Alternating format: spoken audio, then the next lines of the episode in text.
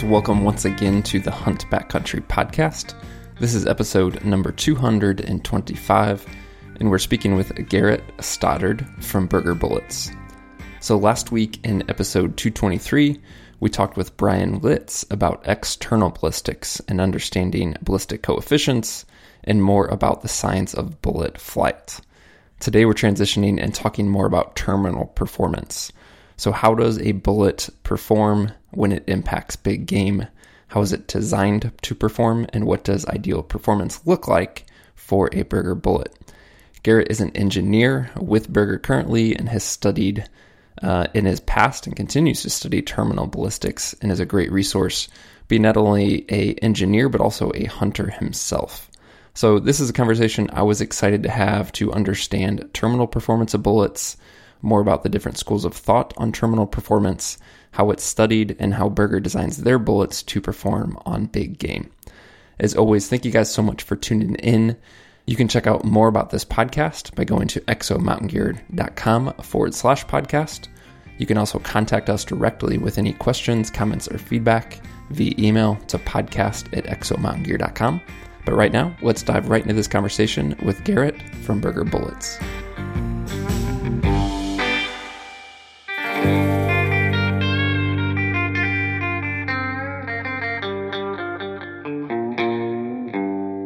So I'm actually originally from Idaho. Uh, was born and raised in Lewiston, Idaho. Um, you know, grew up doing quite a bit of shooting and hunting, more than I would say for for an average kid. Uh, always pretty fascinated with you know being in the woods and mountains and the adventure of hunting, and really felt like the lowest hanging fruit for me to become a better hunter was to become more advanced shooter uh, you know, in terms of effective distance and ability. Uh, and, you know, that's kind of a rabbit hole. It doesn't take long for you're hyper focused on it. Um, so I went to, uh, I went to college, uh, studied mechanical engineering at LC State up there uh, in Lewiston. And I was pretty fortunate to join the R&D engineering team at uh, CCI Speer. Um, so, did quite a bit of work there uh, on design and development of bonded and jacketed centerfire rifle bullets, uh, and then uh, you know gained some really good experience. Learned a lot there. Spent a lot of days, and weeks uh, making bullet samples and shooting ballistic gel and shooting FBI protocol tests through barriers, and you know taking animal bones, molding those into gel, and shooting that and so I learned a lot about terminal performance, uh, you know, in, in, my time there. Um, and then uh, just a little bit over a year ago, I had an opportunity to join the the Berger team here and uh, jumped on it. So awesome. now I'm a now I'm a resident of uh, Arizona. Yeah, cool. It's a little bit different than Idaho. yeah, yeah, it's a lot different, but uh, yeah. How how does the hunting kind of compare? Obviously, me being up here in Idaho, down there. I mean, you can't hunt every year. Is that right? With elk and stuff. That's correct. Yeah, yeah. it's it, it, gets difficult uh, to, to to draw some tags. Uh, you know, it's a point state, so um, you know I'm really I'm I'm gathering points now for the Arizona Strip mule deer tag. So I'm I'm really happy about that. But uh, uh yeah, I, I'm, I have my lifetime license in Idaho, so I've I've been getting back there and doing some hunting. Yeah. Just because the opportunities aren't as abundant here. So. Mm. We uh, we obviously talked with Bryan last week, and that conversation, you know, focused on BC and um, you know ballistics in terms of external ballistics, bullet flight, and I'm excited to kind of dive into more terminal ballistics with you. Um, but you know, I just I'd love to hear. We didn't hit anything on. Obviously, Bryan works with Berger, but we didn't hit anything on the kind of the background or the story of Berger. Um, what is that? Like, what is the origins of Berger? Um, some guys might be familiar with that, some guys might not. But I'd just love to hear kind of more about the the origins of it and kind of the um, the company itself. Sure, sure. So, um, you know, Berger was founded by by Walt Berger. um, and a lot of people don't know that that's that's actually his last name. So, uh, he he was a bench rest shooter originally. Uh, so he started out making bench rest bullets like by hand in a garage, literally.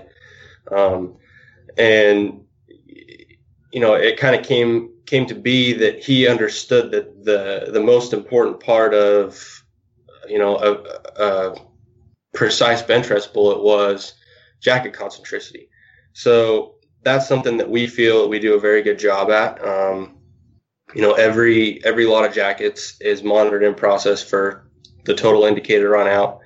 Um, and that's kind of been the staple, you know, the, the J4 jackets. I don't know if you've ever seen that term on any of the product pages on, on the Berger website, but that's kind of, uh, that's kind of been the staple for, for, for Berger bullets as a company.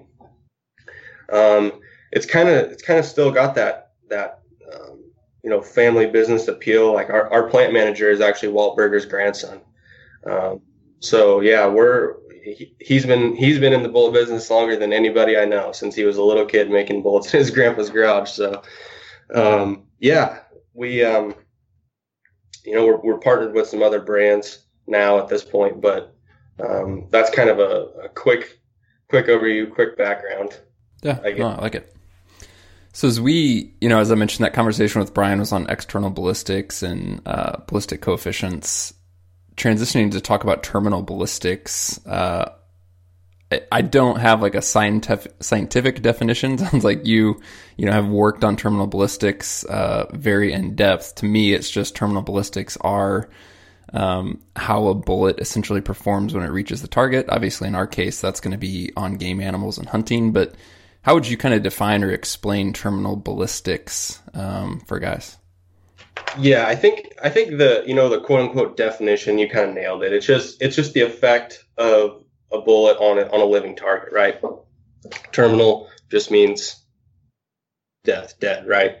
Um, it's it's it's a lot more complicated. Um, if you want to make it more complicated, I guess if that makes sense, it, it can definitely be researched. You know, I mean, most people rely on in the field experiences or you know they they really like the way a bullet performed, and so they continue to shoot that bullet. Um, there's a lot of material out there and a lot of studies out there on you know bullet performance, terminal ballistics. Um, but the, the problem is that most of the material out there is is written at a very complex level. Like there's a lot of energy decay calculations and other metrics that people don't really care to remember or study. Like there's a paper written out there. It's called Ballistic Pressure Wave Contribution to Rapid Incapacitation. It's great, and it, it actually is very reflective of terminal performance on animals, but like 99% of hunters are going to get a paragraph into pressure wave hypothesis and going to hit close tab, you know, because they're they, they're just not interested in getting that yeah. that in. So for for all intents and purposes, there's really you know two ways of looking at terminal performance for hunters, and you know it's something that you kind of already mentioned a little bit, but uh, you know you have a you can have a hard hitting, solid, constructive bullet, you know, with deep penetration, or um, a bullet that's a little bit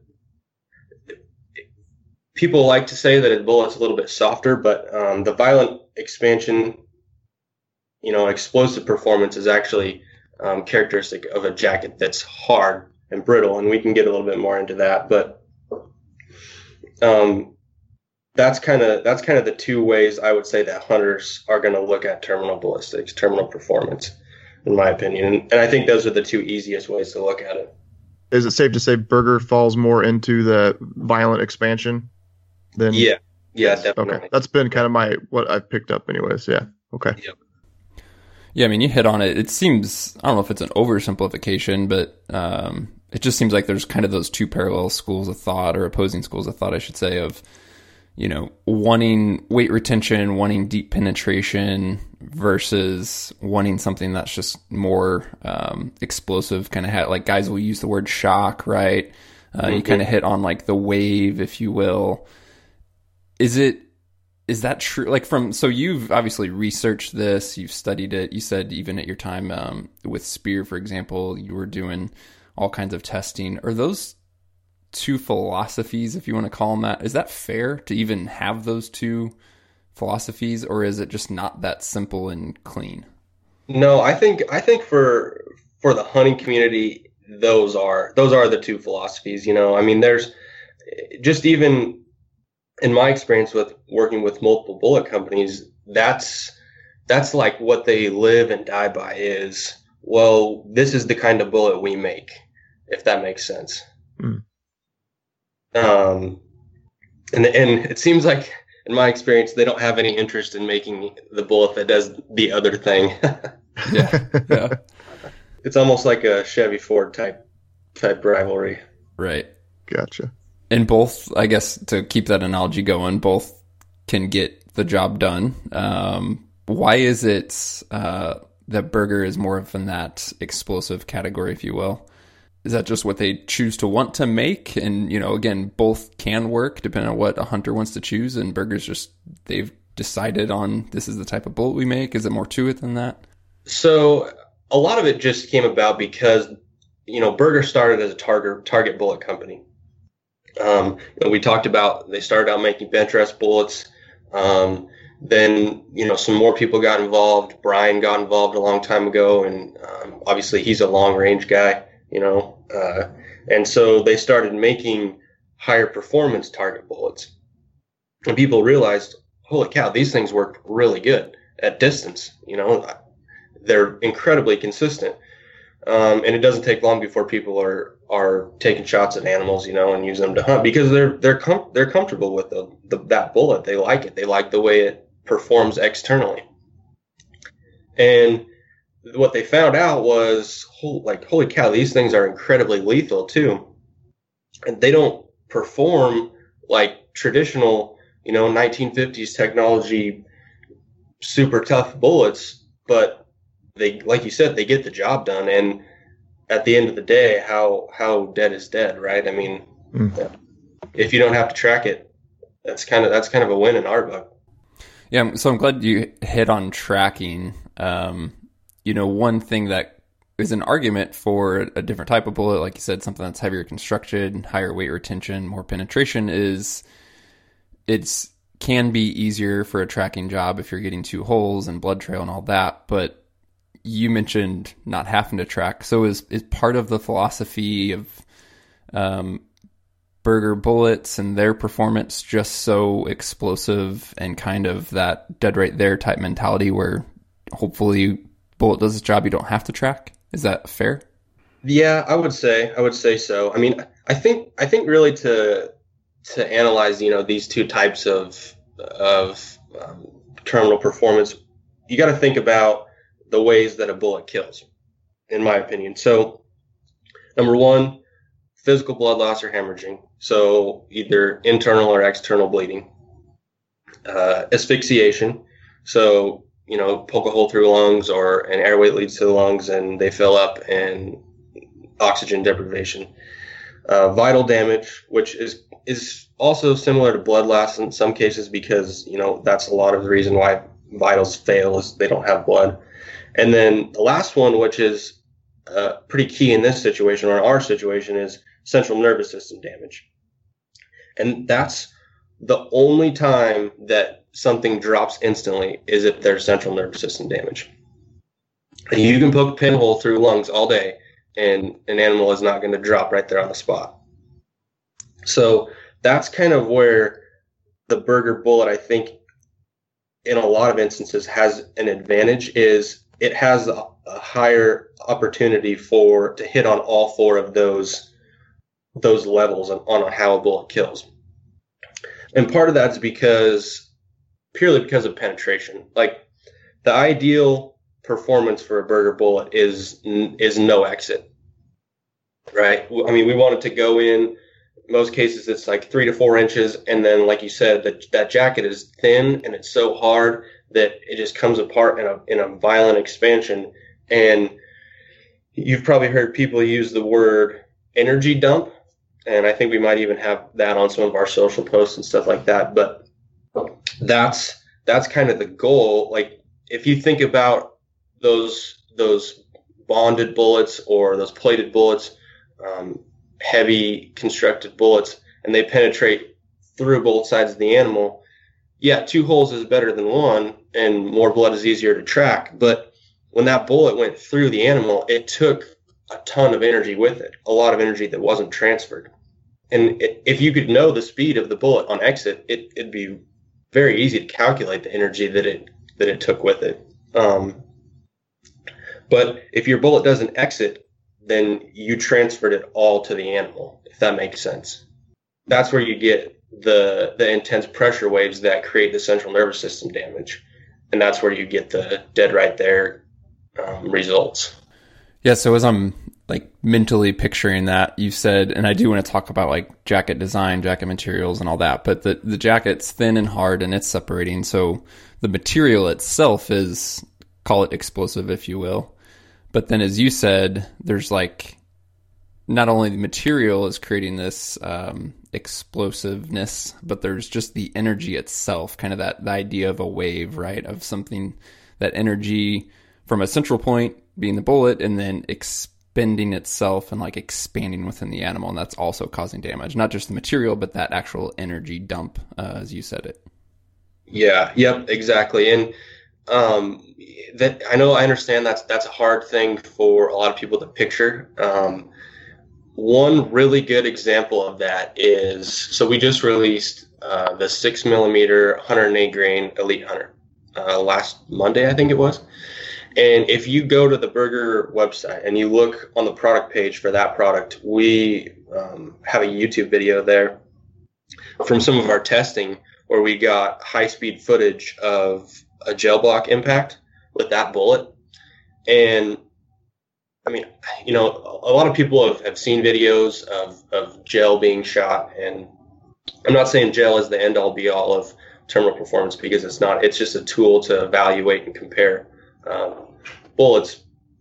But if you if you've ever seen a gel block shot, boom, impact, and the, the block is settled like before you even look back through your scope to look at it. It's it, it, it jumps or you know you know it comes off the table and then it, and then it's done. There's a lot of stuff that happens in that instant that that you just can't see without high speed footage. So if you go look at that video, it's like 58 seconds if I remember right of less than a second of real time and you can see what that energy is doing to that gel and it's pretty incredible. Hmm. I mean it's incredible. Check that out, yeah. Is there you know we talked about these two philosophies uh, of the bullet and what ideal performance is and how there's how they're constructed. Going along with that, I think uh, there's two different then schools of thought on shot placement, and when it comes to game, um, you know, some guys want a high shoulder something, and they're probably going to obviously tend to choose uh, a more bonded and harder structured bullet. Some guys are going to go into the, you know, called the boiler room or the lungs, whatever you want to call it. Then, with Berger being more of a explosive um, bullet, does that lead to then recommending that guys stay away from the shoulder, for example, and that that energy is then placed straight into the vitals versus having on bone penetration? Yeah, I mean, there's there's a lot of opinion uh, that goes into that that decision, right? I mean, there's there's there's guys out there that they they think that an animal is a is a four wheel, you know, um, vehicle, right? Like you take out one wheel, it's gonna have a hard time getting away. You hear people talk about that, um, but if you think about it, that shoulder is is another barrier, right, in between your impact and the vitals, which pretty much everybody is shooting for a vital. Everybody has vital damage in mind at some point or another mm. on, on, impact. Um, and that that shoulder muscle and that scapula, you know, there, you know, there's a portion of the bone that's actually uh, lateral, you know, it's sticking up. So there's and on a, on a large animal, that's a pretty substantial barrier. Like on an elk or a moose, that's a lot of that's a lot of dense tissue um, to have to penetrate, and then rely on your performance of the bullet once it's inside the the you know like the chest cavity. Um, I would say, in my opinion, at distance, probably try to stay away from the shoulder. Um, you know, it, it's just so much easier. To, it's so much softer material right behind the shoulder. You know, ribs you know, in my experience shooting ribs like in gel, they're they're pretty weak. Really, they're very easily penetrable, and behind the shoulder, even then, it's like a 50-50 shot whether you're going to hit one or not. You could slip it between the ribs. Um, that would be that would be my recommendation with a Berger bullet. You mentioned uh, at range. I'm kind of curious. One of the points I want to talk about was the performance of Berger bullets at shorter range slash higher speeds uh, versus at longer range and you know slower speeds.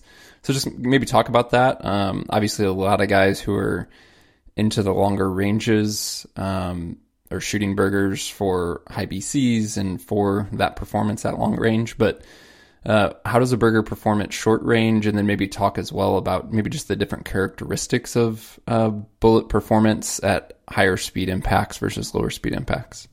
Yeah, yeah, sure. So as far as the Berger bullet's performance, you know, at short range, which we should really we're talking about range, but we really should be talking about velocity impact because that's what has the biggest effect on on the performance of the bullet. So at short range, that's when you're going to get your most explosive performance because speed is high speed, I should say, is not a bullet's friend really in terms of holding together or staying together.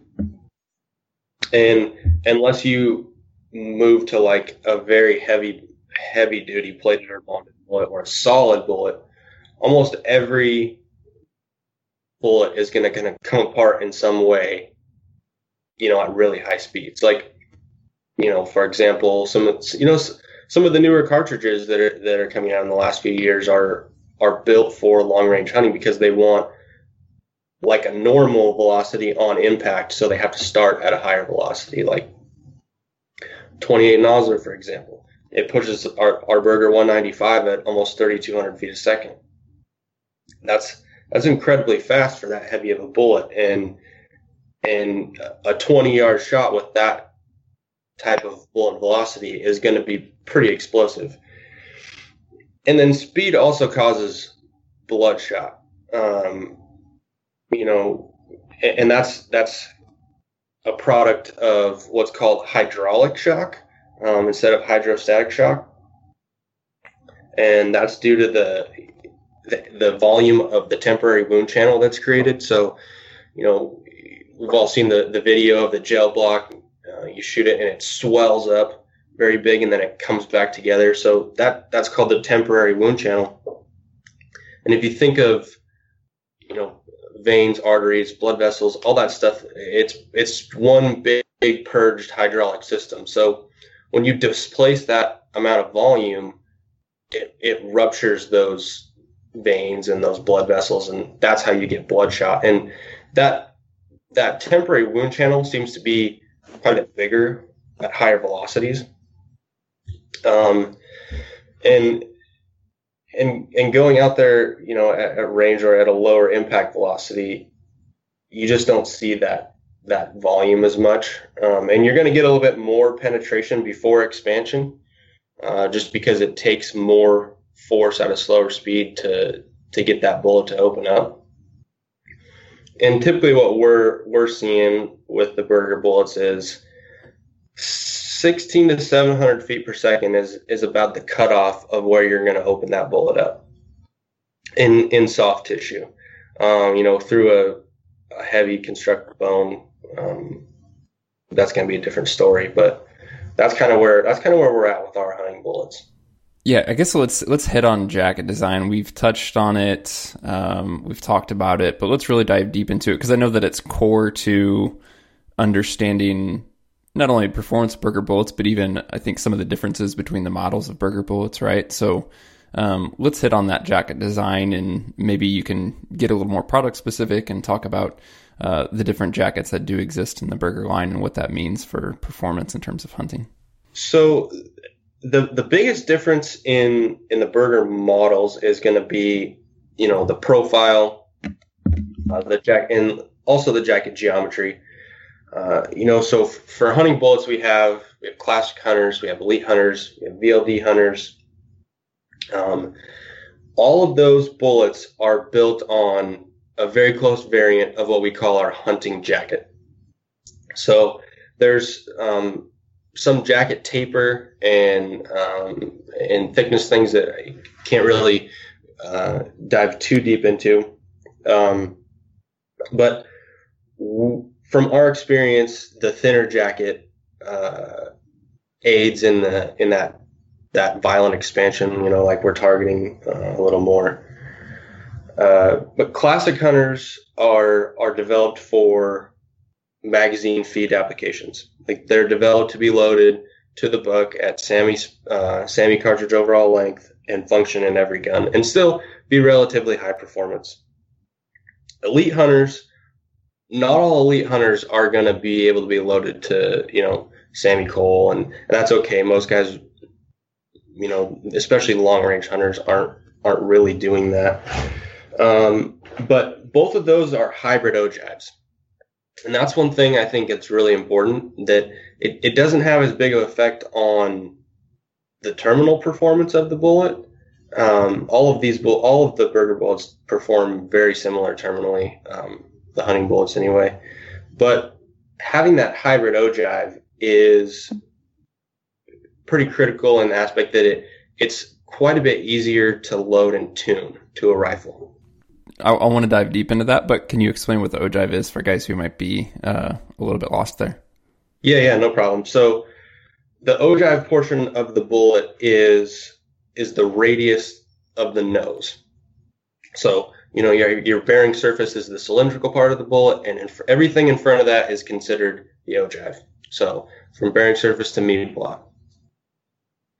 Um, and and hybrid ogives they're a blend of a tangent radius, which is what comes to a tangent point at the bearing surface, and a secant radius, um, and and that makes them high performance projectiles, and at the same time, like I said, they're very easy to load and tune to a barrel. They're they're very jump tolerant. You can load them down, you can load them long. Um, they perform very well at uh, at all seating depths and that's where they differ from the VLDs. So they're built on very similar jackets, but the VLDs are a secant radius ogive only, um, and that creates more of a sharper point at the the transition from the ogive to the bearing surface, and that makes them, in some cases, quite a bit more difficult uh, to tune to a barrel. So, and it's really there's no explanation on what barrels like VLDs and what barrels don't. Um, I, I have a very good friend who absolutely loves them. Um, him and his wife in the last couple of years have been very fortunate to take uh, um, four very good bulls with our 140 VLD, and they're they're more than happy with them. Uh, and some guys, after a month of working with them, they want to throw their rifle in the river. They they can't get them to shoot.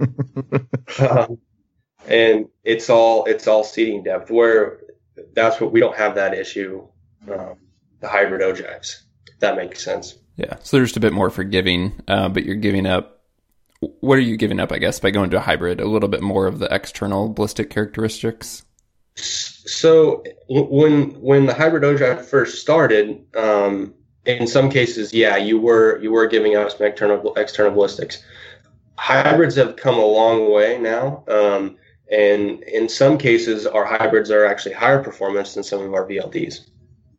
So uh, that's one thing I would really recommend to to somebody is is is look at that elite hunter, look at that classic hunter. Um, you know, the VLDs might work good in your gun, uh, but they might take a little bit more work to to tune. And seem to have really good luck with something that has a hybrid ogive, like an elite hunter or a classic hunter. So yeah, diving diving back to jackets, what are the differences? Then um, you said pretty similar performance. The the jacket design across those is pretty consistent. It's more the the profile of the bullet then. Yeah, yeah. Definitely. So all of our hunting bullets, like I said, they're they're made with a um, what we call our hunting jacket, and um, there's a few taper differences between those and our and our um, on our target jackets, but most of it is just simply thickness. Um, our target jackets are quite a bit thicker, and so they tend to um, not expand the way that we want them to, uh, especially at lower velocities, um, if that makes sense. Yeah, if a jacket's thinner, moving at lower speeds, less external, call it force or disruption. But if it's thinner, um, it can break down essentially using non-scientific terms. It yeah, can break down easier yeah. and have that explosive effect. You nailed it. Yeah. Okay, makes sense. Um, and then, so beyond the jacket, the core of these bullets is pretty similar designed, and this is, I guess, talk about that. That's um, a lead core. Obviously, we're not talking bonded, but talk about, I guess, the rest of the kind of the construction beyond the jacket. Yeah, sure. So for, for our core material, we use um, a low antimony percentage lead. Um, it's it's pretty commonly used in the industry. Really, uh, it's it's just because it's so easy to work with. Uh, it's it's pretty soft.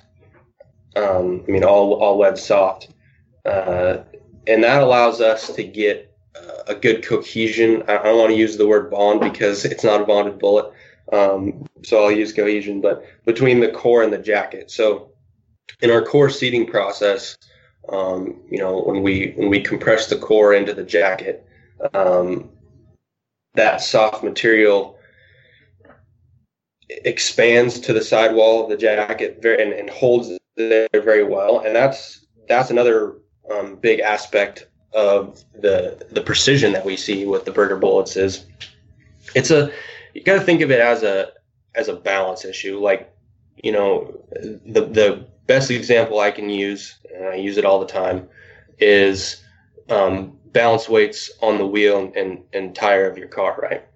Um, you know, you, you, go buy new tires and they have to be mounted and balanced.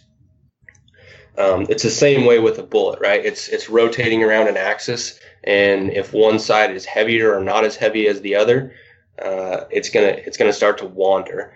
Um, it wants to go one way, and usually it's the way that that you're rifling, spinning the bullet. But that's that's a that's another rabbit hole that we don't need to get too into. But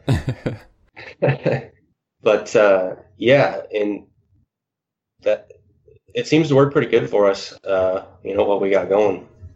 Talk about the the open tip design. You know, it's plastic and polymer tips have become so common these days on so many different bullets, and you guys have always had that open tip design. Uh, maybe discuss the the benefits of that, kind of the design intent there, and um, you know, I obviously you've purposely not chosen to to go with some sort of um, plastic polymer tip? Is that just simply not needed, or I guess just discuss that whole point there?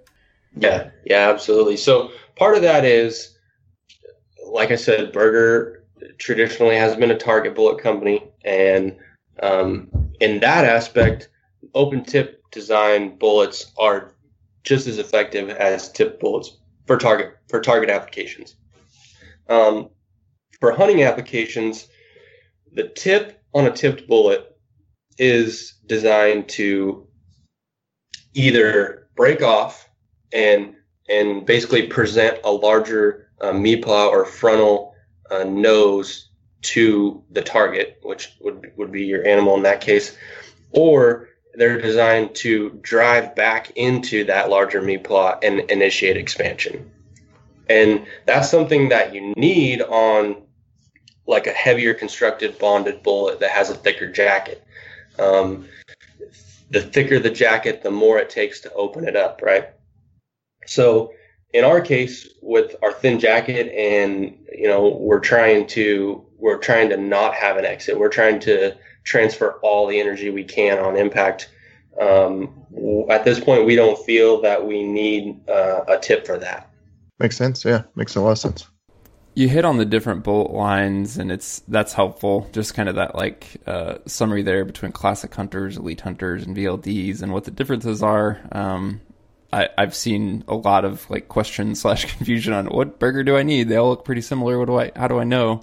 And I think you summarized it well. That you know the classic hunter is great if you're sticking through traditional lengths and things like that. The elite hunter, um, you can kind of extend the lengths, still that hybrid ogive. Um, and then the VLD's uh, going to have that different ogive. Talk about the bullet uh, the selection of weight um, for Berger bullets. I i often see as the Berger comes up in conversation, guys are saying go heavy for caliber. Is that I assume part of that's BC, like the guys who are uh, interested in Berger are often, you know, maybe extending range or looking for highest BCs, and you can get a higher BC with a heavier bullet. But is part of that discussion on going heavy for caliber because of um, the explosiveness of the bullet? Um, you know, kind of that terminal impact as well, or is it simply, you know, more for the external characteristics on on uh, on flight? Uh, this is this is a, this is a complicated one to talk about. Um, it's, it's I, I think it's age old at this point. Um, you know, there's, there's a lot of guys that like 270 comes to my mind. The cartridge, the 270 Win cartridge comes to my mind when this when this discussion comes up. Um, you know, the, there's so many people out there that are like, oh, 130 is all you need. It's great, so much faster. But you know, I have a very good friend that it hunts with the 270 150s, and he gets amazing performance out of them. So I think, in my you know, in my opinion, it's based on the external performance of the bullet, um, and rightly so. And this is going to take a little bit of explanation, um, but because you know those higher, especially in the Berger line, those those heavier bullets typically always are higher performance right? Because BC is just a ratio of a bullet's drag in relation to its weight by caliber. So, and I, and you talked about this with Bryan. I think he used the ping pong ball versus the golf ball uh, analogy, but you know, a, a bullet that's heavier is going to travel more efficiently. So that being said, they're higher performance. They're they're heavier. Um, in most cases, they're going to carry more more energy and, and transfer more to the target, you know, because of, of the increased mass and the superior flight characteristics. Now, there is a point of diminishing return where your cartridge doesn't have enough capacity to push that heavier bullet, you know, to a velocity that allows it to overcome the performance of a lighter bullet. Um, but that that's not very common, especially with Berger bullets. Um, you know, another example this is a good example because you can use you know two new Berger bullets. Like let's look at 300 Win Mag for example. You know, it's, it's a very popular hunting cartridge. Um, so just recently, you know, we released uh, two Elite Hunters, a 30 cal 205 grain and a 30 cal 245 grain Elite Hunter. So with the 205, you know, you're probably looking at a muzzle velocity uh, of around 2,900, somewhere in there. Uh, and then with the 245, you're probably looking at like 2650, which that's a pretty slow muzzle velocity in terms of a 300 Win Mag. And even though that 245 leaves the muzzle at such slower speed, it immediately takes over on um, potential energy. You know, the BC is so much higher, the mass is so much higher, um, and the effective range is actually farther than the 205 in that scenario. Um, because because of that BC, because of that mass, it's traveling at a at a um, effective velocity farther than that 205 is. If that does that make if that makes sense? Mm-hmm. Mm-hmm. Yeah. And you know, I would say for people that are wanting to to learn more about that is use a ballistic calculator and, and look at the numbers. I mean, you know, Berger has a very good and easy to use um, ballistic calculator uh, on their website. You can import the numbers directly from a from a drop down menu, and run run the calculations. Run the calculations with velocity, and and it's you'll figure out what you want to use pretty quickly, in my opinion. And that's just a matter of, as you said, looking at the numbers, not only energy, but velocity. And you can uh, look at wind drift and all that and kind of making that decision for yourself of what am I looking for? What type of ranges am I expecting? Uh, and then looking at the numbers at that range. Yeah. Yep. Exactly. I like it. It's cool to that, uh, you know, there's so many discussions on like in the field performance and personal experiences, but I always love that at least for external ballistics, a lot of times you can come back to just data and look at it for yourself and make decisions. Um, you know, make comparisons not based on uh, forums or somebody saying something, but actually just looking at the numbers. Yeah, yeah, it's it's so helpful. Um, I I can't tell you how many when I'm looking at you know a bolt selection for for a new build of my own. I can't tell you how many charts I run. Um, like I'm, I'm, you know, I'm thinking about a six five PRC right now, just not not for hunting applications, but just for another target um, target application. And I've ran, I've ran the 140s against the 144s, against the 156s, against the 153s, so many times. It's it's incredible. But you learn so much. You learn so much just by and playing with elevations and temperatures and and all that stuff. You know, because you're most people aren't hunting it at zero. Um, feet elevation. Most people aren't hunting at 70 degrees, uh, and that has a big effect on your on your effective range too. Um, you know, higher elevations, your your bullet's going to fly more efficiently. It's going to um, you know maintain its velocity to a longer range. Let's talk about Lone Berger bullets a little bit. Um, you know, there's a lot of different load development methodologies out there. Guys are ladder testing or doing OCW or seating depth testing, and it, it typically comes up with Bergers to do some seating depth testing, and maybe that goes back more to the the VLDs you mentioned are more sensitive to that, whereas the classic classic and the elite hunters aren't as sensitive to seating depth. But like, let's say a guy's loading an elite hunter, would you still recommend uh, that load development begins with seating depth testing, um, and then maybe talk about what that process looks like? Yeah, definitely. So I think probably the most important thing for hunters, obviously, is is fitting in a magazine, right? So I would say with elite hunters or, or classic classic hunters or either that have you know a hybrid ogive, I would start with you know have start somewhere that fits in your magazine and give yourself maybe uh, 50 to 70 thousandths in your mag. And, you know, then if you want to go do your ladder test or if you want to pick charges and go shoot groups, um, you can do that. And, you know, I, I, I start with a ladder test um, myself just because that, that gives you, uh, you know, an idea of a velocity range where your barrel likes to, likes to shoot that bullet.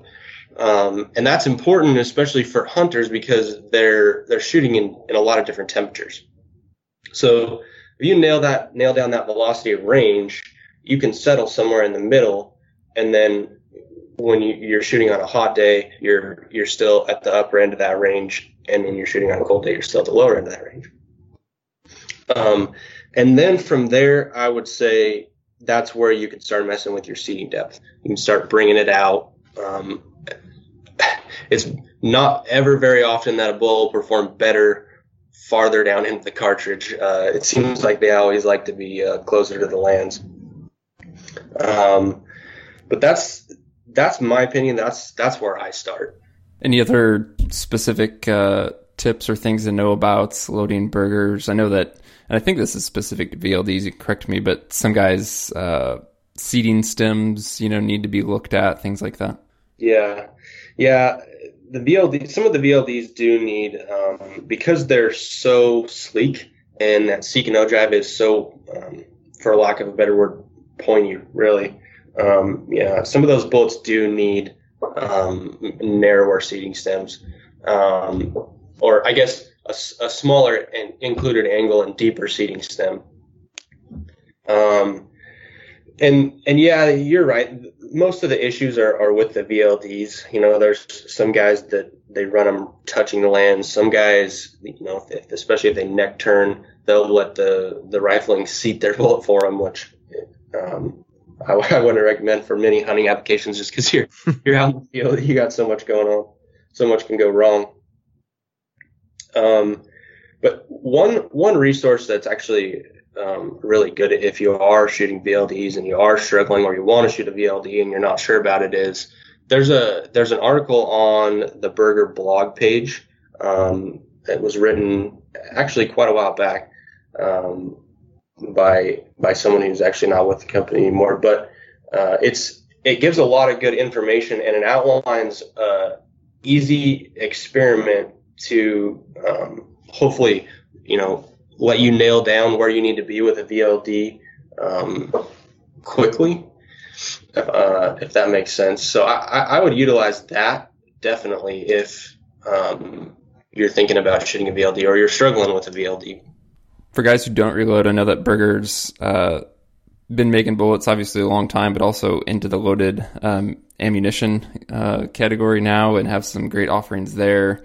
Um, one thing I was super impressed by is you know using Lapua brass for example, um, and that's that's a great way to get started because that's a great brass you could be reusing if you do get into reloading. But maybe talk about the ammunition line uh, itself, and I know that also um, you know guys can get Berger bullets loaded um, as ammunition from other manufacturers as well. But maybe touch on you know Berger's expansion into the ammunition line specifically, and what kind of offerings are there for hunters. Yeah, absolutely. Yeah, um, we're making we're making what we think is very good ammo. Like you said, we're using uh, quality components. We have Berger bullets. We do have some uh, bullets with uh, or offerings with Lapua bullets, but those are mostly all uh, uh, target SKUs. Um, we're using Lapua brass. Uh, we're using all CCI and federal primers at this point. Um, we use a, a, a, variety of powders. Uh, temperature stability is one thing that's very big for us. You know, we do quite a bit of temperature um, testing on all of our cartridges, and that's big for for our hunting cartridges, right? Like we talked about, you're you're hunting in, in a lot of different environments, um, and the Lapua brass you know, it, like you said, it's quality brass. Um, you can you can use to reload later, but it also actually has a big effect on muzzle velocity consistency. That's one thing that a lot of people don't recognize. Um, we typically get very good um, velocity consistency with the Berger ammo. You know, uh, I've I've tested a lot of it out of just my personal guns. You know, I, I have I have two different uh, Creedmoors that this our 6.5 ammo shoots just as good as anything I've been able to hand load for it. Um, the velocities aren't quite as consistent, you know, that you're usually running in the teens out of that gun versus like single digits. But as far as point of impact and precision, it's it's very good. And we're yeah, we, we I think we have you know hunting offerings in every cartridge we're loading right now, and we're we're looking to um, expand that quite a bit with some of the new bullets we've been releasing in the last year. Um, but yeah, yeah, it's it's good stuff. Nice. I think we covered some good ground. Are there questions, topics that come up that maybe we didn't hit on that you want to address, or um, newer products you want to let guys know about? Anything like that? Um, I think we I think we did a good job. I think we did a good job of of covering it. Uh, hope we uh, hope we can help some people out and um, and you know people can get something out of this. Yeah, cool. Yeah, I mentioned this uh, you know last week in our conversation with Bryan, but one thing I appreciate about Berger is just you guys put a lot of information out there too. You know, beyond the product, there's great resources, uh, as you mentioned, ballistics calculators, twistability, uh, and obviously you guys are doing a bunch with the the No BS BC. Uh, in the works there on just kind of breaking down what BC is and the effects of that that guys can go check out. So uh, appreciate all the info. I've certainly learned a lot from those resources myself. Great. Yeah. Well, really excited to be on here with you guys, and uh, thanks. I appreciate you having me. Guys, I hope you enjoyed that one. Don't forget all those resources we mentioned at bergerbullets.com. Also, No BSBC, which we talked about last week with Bryan Litz. Two great resources for you to check out to learn more, not only about Berger's products, but about the science and the research and all the information that they have out there about ballistics, terminal performance, and more. As always, guys, thank you so much for tuning in. If you're enjoying the show, we'd love to see a review in iTunes or wherever else you're listening to this. And again, you can contact us directly via email to podcast at exomountaingear.com. Hit that subscribe button, and we'll talk to you soon.